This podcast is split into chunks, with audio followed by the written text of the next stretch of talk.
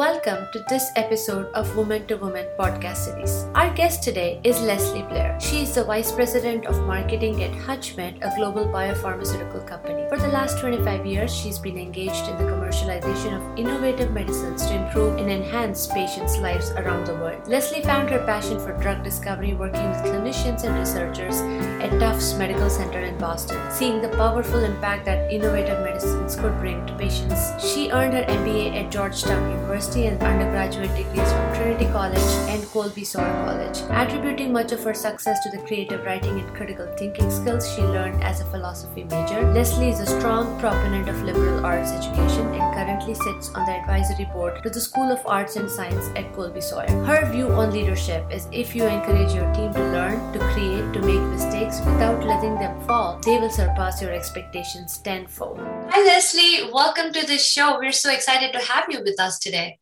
Thanks, Divya. I'm really excited to be here. So, you have a really cool job, um, very exciting. And based on our conversation, I wanted to start with your college life. So, what what did you do in college, and then what do you do today? How are these two things related, and how has that really helped you in what you do today? It's a it's a very interesting question, and I think uh, when you hear that my major in college was philosophy, you might not see how that necessarily translates to becoming the vice president of marketing in a pharmaceutical industry. I chose philosophy after taking a couple of classes. I had to take a general education class, and I absolutely fell in love with the subject matter. had a very interesting series of discussions with my mom to tell her that I was changing my major from business to to philosophy and poor woman just thought no one will ever hire this girl. She's doomed and, and yet i was determined that I was going to study a subject matter that I really loved. And uh, it, it actually, I think, um, even though it was a little non traditional, has helped me enormously in my career and, and coming up in my career. Uh, one of the, the most important things that philosophy um, as a subject matter teaches is sort of rational thinking. And um, a, a lot of the work that I had to do in school was writing, and I had to write argumentative kind of papers. So here's my position, and here's why. And when you're in a subject matter like philosophy, there's no right and there's no wrong. You just have to to be able to have an opinion and articulate that. It actually kind of translates, you know, the older I get and the, the more fluid things seem and the less factual things can be, including science itself. It, it's very interesting to see how um, a well placed argument can sway opinion, can position a product, and can help people understand. And that's, I feel like, a large part of what I do in marketing. So, do you think the lessons you learned in philosophy also help you be a better leader? Well, that's an interesting question. I hope so, because I think one of the things that, that one has to consider um, are the the not only two sides of a story, but the multiple facets that are involved in any particular subject matter. And so, one of the most important qualities I think in leadership is uh, the leader's ability to understand multiple opinions and points of view, how to best incorporate those into a potential solution. There's always more ways to solve a problem than would first seem apparent. You mentioned you kind of went into college for business and then changed your major. So, clearly, going in the intent was to do something in mm-hmm. business. So how did you get there? Like, was that something you grew up with? Was that part of something your family did that you were gravitating towards that specific major? I'm a kid of the, you know, the late 60s and 70s, and so grew up in a rather traditional household. Uh, my mom was a teacher. My dad, uh, you know, was a salesman and a sales leader in a variety of industries, and so that was sort of my perspective. I was raised in that time period where girls can do anything and my mom was very encouraging of of that um, attitude and perspective. And you know was good at school and uh, learned to achieve and got the value of good grades which i think can be a hindrance sometimes too to some of our our own feelings as women of self-worth and value. But uh, for me the the career path forward and the, and the way i should go in college was what i saw in my environment and that was my dad who was uh, who was in business and industry. And so that was sort of a feeling that i had from the beginning. But as i said uh, once i fell in love with that subject matter i was off on my own at that point and, and sort of forging my my own path. After working after college i did find my way back to get my mba at georgetown and uh, but i had a little bit more purpose and understanding of where i wanted to go and why. Did your mom ever say i told you so she hasn't yet I wouldn't put it past her though. So a lot of kids get influenced by what their friends are aspiring to be or what their friends are looking at, whether it be a certain school or whether it be a certain major. Did you ever have that?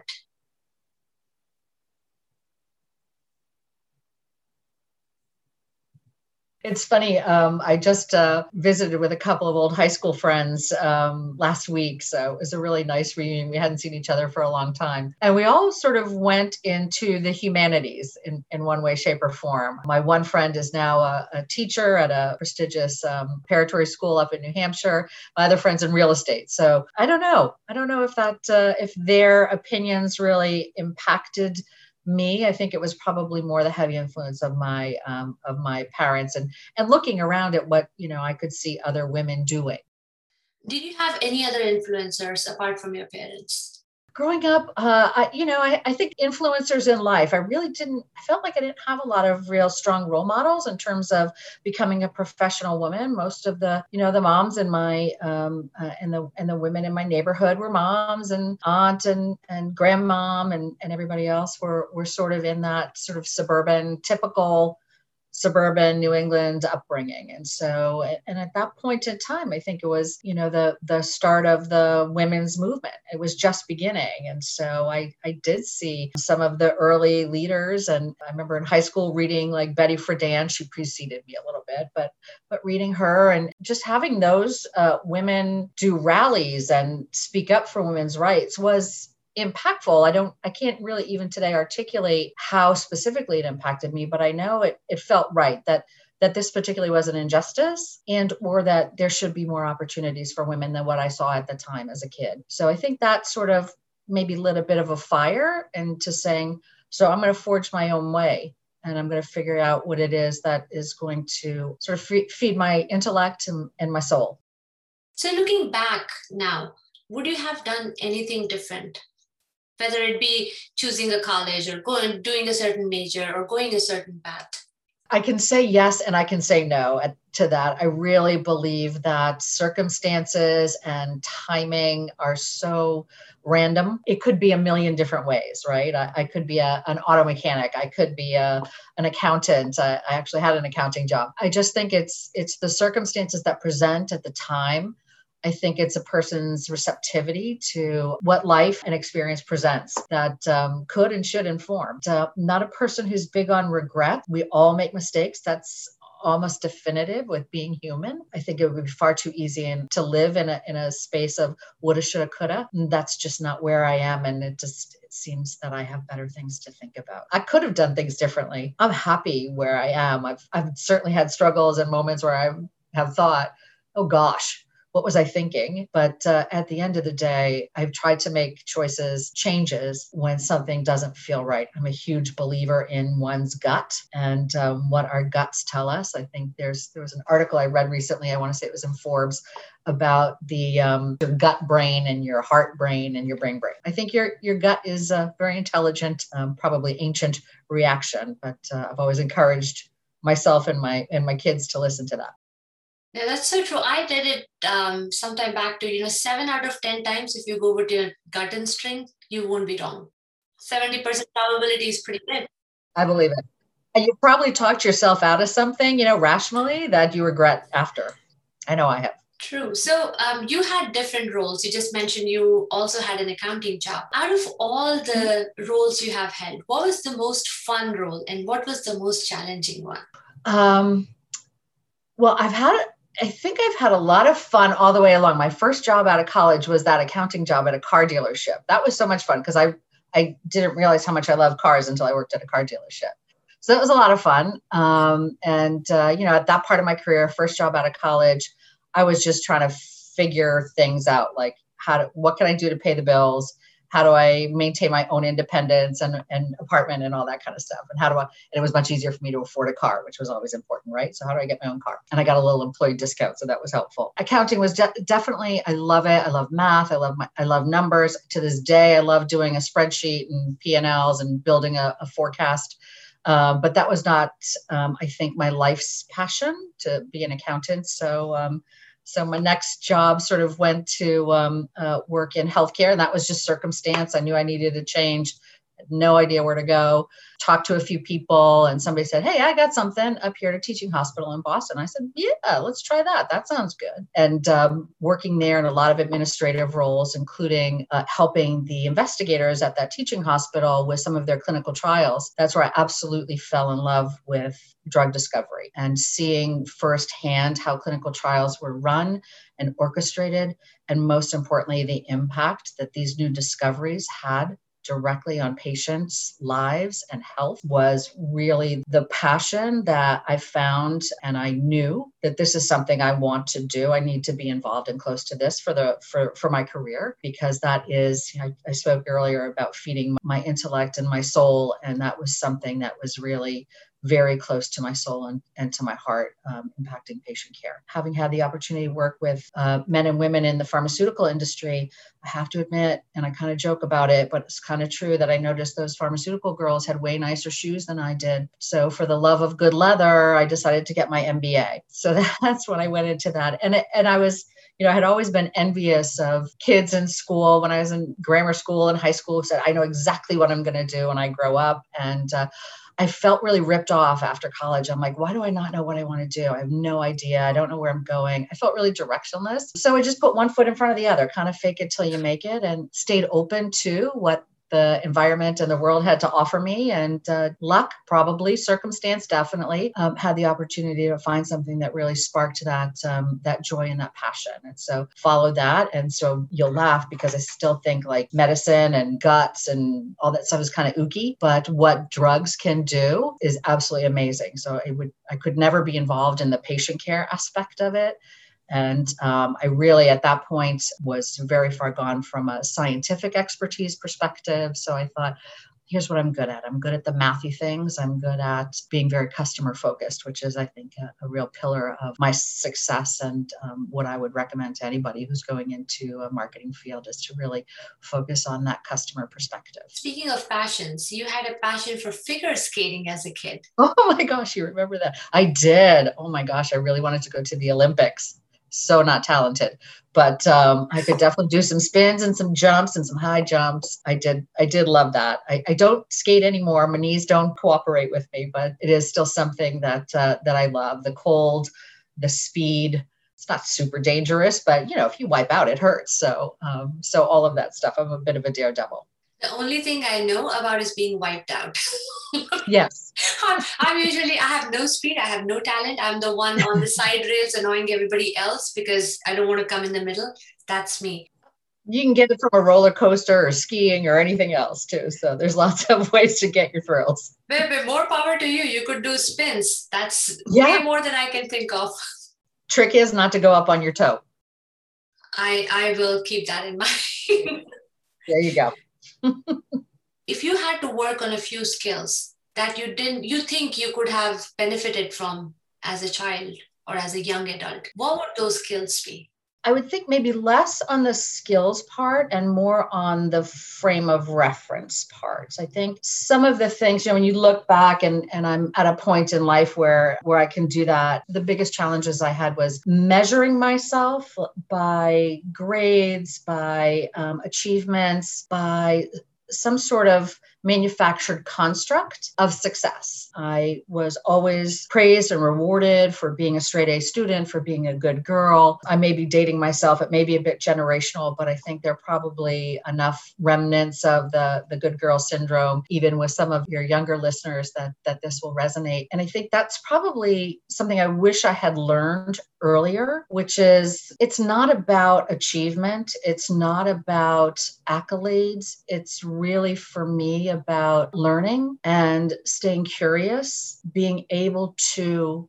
impact, and most importantly, understanding the level of that impact that you are able to execute in the world on friends, on associates with whom you work, understood that the world is far less rule driven than I thought it was. I don't know where I would have where I would have ended up. I feel like I'm getting there still. It's like an evolution, but uh, you know, I think understanding that really all of these barriers and hurdles and um, and rules are anything other than just constructs for for life and for grading and for other things um, i think we do ourselves a disservice i wish i had learned that earlier So we as women want to ace everything, right? Whether it be our careers, whether it be our college degrees, or even motherhood. So a lot of young professional women run through these challenges, right? Yes. Of balancing the family with your career. How did you deal with that in your career? Yeah, I um I, I ran into a lot of brick walls early on. I have two children. They're now uh, 18 and 22. But in those early days, and and you know, as you go through your career, there's for me anyway, there were stages, right? There's figuring out where you want to go in what direction. Then there's sort of gathering that expertise. And then there's really understanding how you can take that expertise to leadership and, and to moving from there. But getting that expertise part, that's hard, right? And that takes a lot of dedication and it takes a lot of time. Now, I'm not somebody who's a great multitasker. I've tried, and that's how I know I'm not good at it. I think one of the things that that I had to learn for my own sanity and, and for my families was that I can't do everything. I'm lucky enough to have an amazing um, partner in my husband who is and remains as hands on a parent as he is. He also has a career. So we were able to find the right balance and we've each taken some um, you know jobs particular jobs so that we could devote the other one could have more time to do what he or she needed to do so i think the most important thing from my perspective is having that partnership understanding and accepting your limitations and helping your children to understand your limitations as well. You know, I, I was just reading a book, I was on vacation, and, and there was something in the book that said, you know, the saddest day of a kid's life is when that child realizes that mom and dad aren't perfect and um, it's like heartbreaking. It's your first heartbreak, I guess, was the was the phrase that was used. And so, so I figured I, I knew that. I've I experienced it myself. And I said, I better get that out of the way soon. So they just know from an early age. We always made a joke of it when they would say, You're the worst mom. I'm like, I know it's terrible for you though, because I'm the only one you have. So, you know, they're they're part of the family and you know, they they've contributed my children as well. And um, but I have, as has my as has my husband, taken you know different roles. Like i always worked in the us had the opportunity for for a brief period of time to live before we had children to live overseas. But travel was an important part of my career and and i loved it and i love traveling. I still do. Uh, when i was in my global role and i spent a good deal of my career in global my my husband was um, much more stationary or we would work it out. I'd have to have to give up trips. I'd have to send somebody in my place which is a little bit easier to do when when you have a team under you and it's all right you need to go to you know istanbul or or budapest or somewhere fabulous and um, and i'll stay i'll stay here because I have other responsibilities. It's all okay. If you basically had to choose a team, you just mentioned if you have a team, you have a lot more flexibility. What kind of attributes do you look for? A lot of discussions we have is people think that they have certain yeah. skill set and they can only go into jobs that require that skill set. They don't look at mm-hmm parallelly how those skills are transferable so what would you advise um, such people you know when they're trying to join somebody's team what should they pitch apart from just the skills that are listed? Yeah, I think um, there's lots there's lots of um, areas for advice here. And the first thing I would say is I think women have a tendency, and I think this is borne out even in current research, have a tendency to look at a job description and say, mm, I can only do 50% of those things. I'm not going to apply. Her her male counterpart will look at that job description and go, God, I'm a shoe in. I can do like 50% of this. And that little subtle mind, not mind shift is so critical. And I just thought that facts bore that out, made me feel less like a like a freak and a little bit braver to say, look, I'm not sure I can do this, but that's okay. Every job, hopefully for every person has an element of growth in it. So just because you can't do it if you have the passion and the curiosity and a vague understanding of what you would do or where it's going, I think that's really appealing to a hiring manager. So when I'm putting together a team, I'm looking for individuals who bring diverse perspectives, skills. So it's like I tell my son who just applied to college, right? They're not looking for, you know, you need to check these 20 boxes. And if you only check 15, you're not in. No, they're trying to build a class. Um, and so college admissions officers are trying to build a class of diverse students who have different interests, come from different backgrounds, because why? They supplement the education who, who you are working with, who you're going to school with. So I look for those types of things as well, differences of experiences.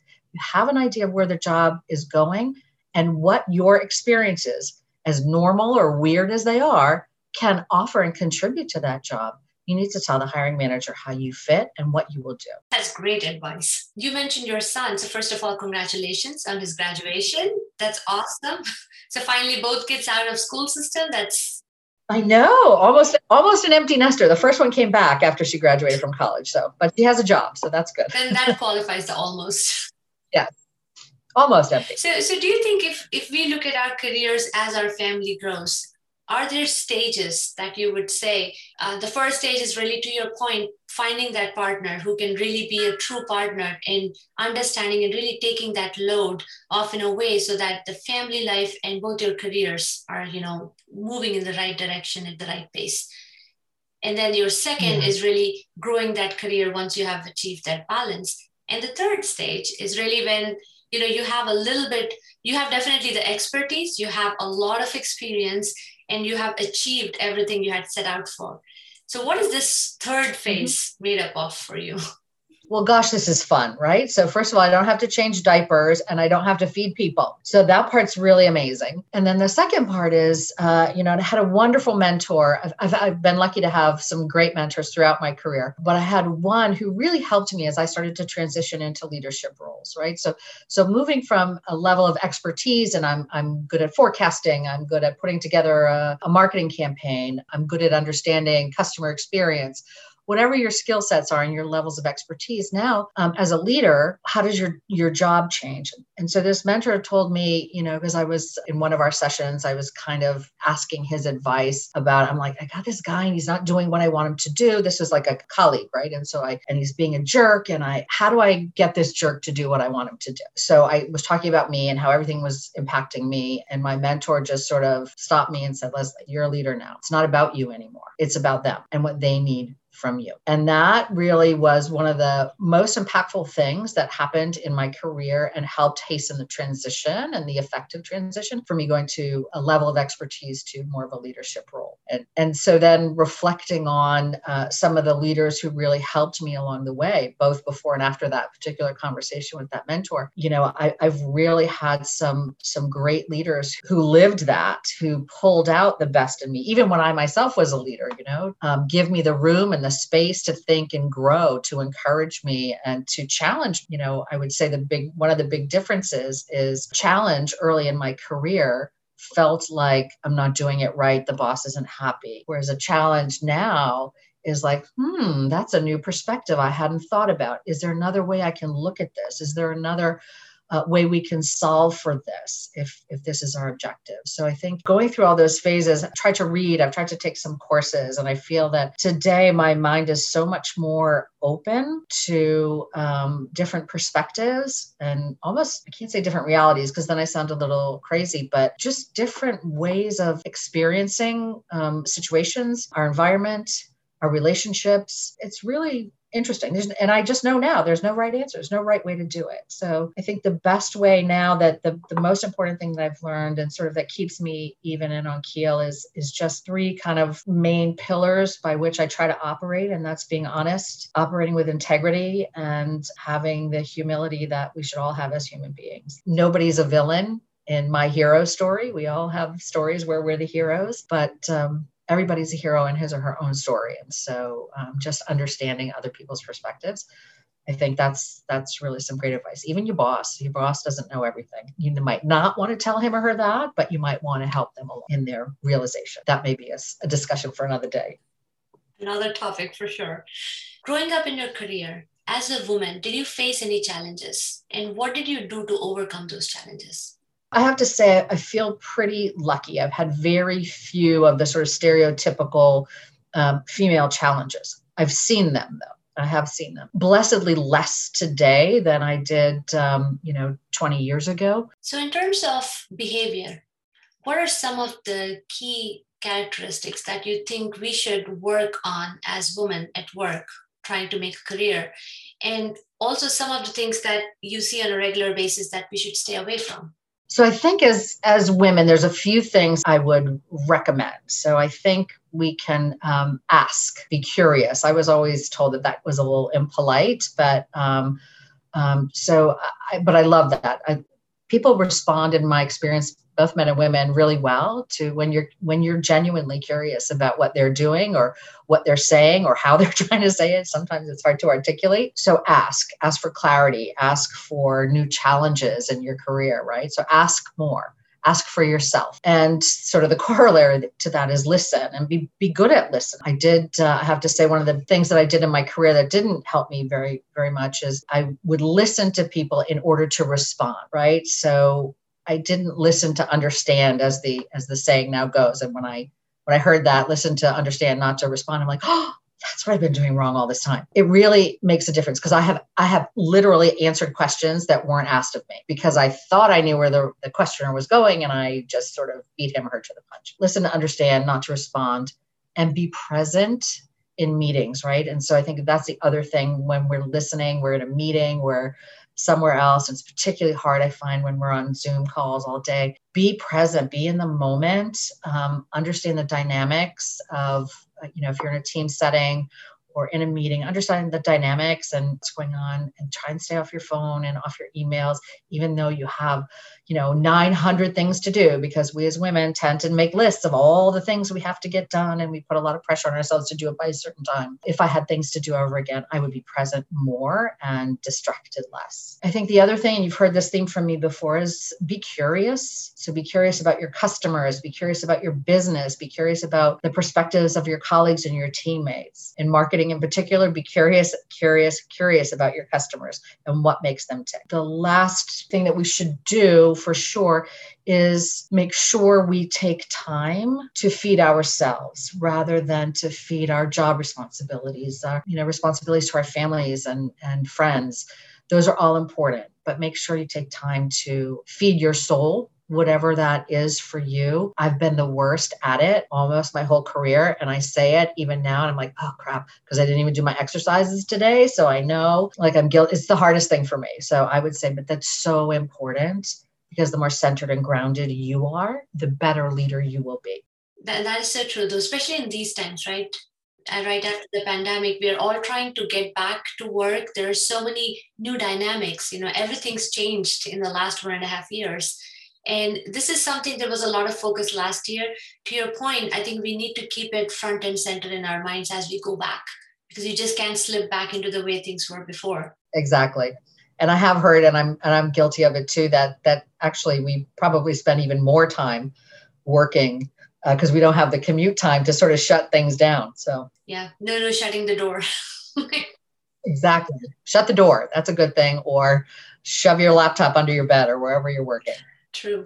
So you had a chance to speak on the Senate floor, the congressional Senate floor. Is, is, that okay? Do you want to talk about it? Yeah, I think it was really a very pivotal moment in my life. That really is a, you know, my. Uh, I'll start at the beginning. My my sister um, there were just two of us growing up, and my sister was uh, killed on September 11th, 2001. It's a horrible, awful way to have um, what's important thrown back up at you. We can get very caught up in the day to day. And, and there's a, a, lot of excitement and drama actually that can come from from our day-to-day lives but um, at the end of the day I, I think we are and we live for those relationships that we have. So they were horrible times in, indeed, but it was such a pivot point for me to sort of say nothing else really matters all that much other than the ones that we hold dear and close. So on the fifth year anniversary, I, I did have the um, the opportunity to reflect on five years post 9/11. I grew up in Massachusetts and, and I'm part of a, a community there. I serve on an advisory board for uh, some of uh, charitable work that's done uh, by a fund established in the days after 9 11. And we still continue to do that work. Part of what we do is to uh, put on an annual commemoration ceremony. So we will do that again this year in just a few months. So, where I've been asked to speak again. So, it's uh, sort of coming full circle. At, at that time, I was able to reflect on, you know, what 9 11 means, what love means, what loss means, and uh, it was um, very cathartic for me. My my son was just about uh, three at the time, and uh, he had never known his aunt. I was trying to uh, write this speech that I've been asked to give, and um, I was looking through um, something that the Mass 9 11 uh, organization has put together called Portraits of Remembrance. And there were just all these beautiful stories and faces of those who were who were killed on that day. And we were looking through some of the photos and the stories that uh, people had posted. And my son, who was kind of itchy to get off my lap, he was sitting with me. He's like, he just said it's too much it's too much. And that was the the theme of of what i said. It was just all too much. It was too many people. It was too much. But the way that um, we in massachusetts the way that we as americans I think, responded, recovered, and bounced back. And we see those same themes of resilience today, post pandemic, um, was really what I what I spoke about, and uh, was quite surprised and honored when one of the Massachusetts congressmen asked to put that into the congressional record. So, so that's something that not many people know about me and would be surprised. So, my mom had copies made, and they're literally framed. I don't think I have it up anymore, but I I had it hanging up. My mother does. She was very proud. Yeah, we are so sorry for your loss, though. I appreciate that. It is it is hard, and it's hard to. Uh, it's part of who I am, and it, it is hard to ex- talk to people about it. And I and I think those of us who have have gone through loss, and and most of us have. Again, it's part of just that humanity. You just never know who you're talking to, right? And so we just need to be gentle with each other. It's a good lesson for all of us, regardless of our situation. Yeah, well said. So, any closing comments? The closing thoughts particularly for some of the younger women who who are listening i would encourage you to just do you. Um, there's no right there's no wrong there's just you. There's the people you love and the people you cherish. And hopefully you'll have colleagues who become those people for you sometimes too. Uh, and that's okay and that's great. But it really is all about relationships. Um, the field that I'm in in medicine is is rewarding as well. And I take great value. And even on a on a bad day, I still can look down and say there's something that I did today that hopefully got a medicine closer to a patient who needs it. And that's a great feeling. And so that would be my hope for um, your listeners is that they find something that gives them that joy, that feeds their soul. And you're not being judged, it isn't a contest. So make sure that you are happy doing what you're doing. Thank you so much for your time, Leslie. Really appreciate it. Thank you, Divya. It was so lovely to talk with you. Thank you.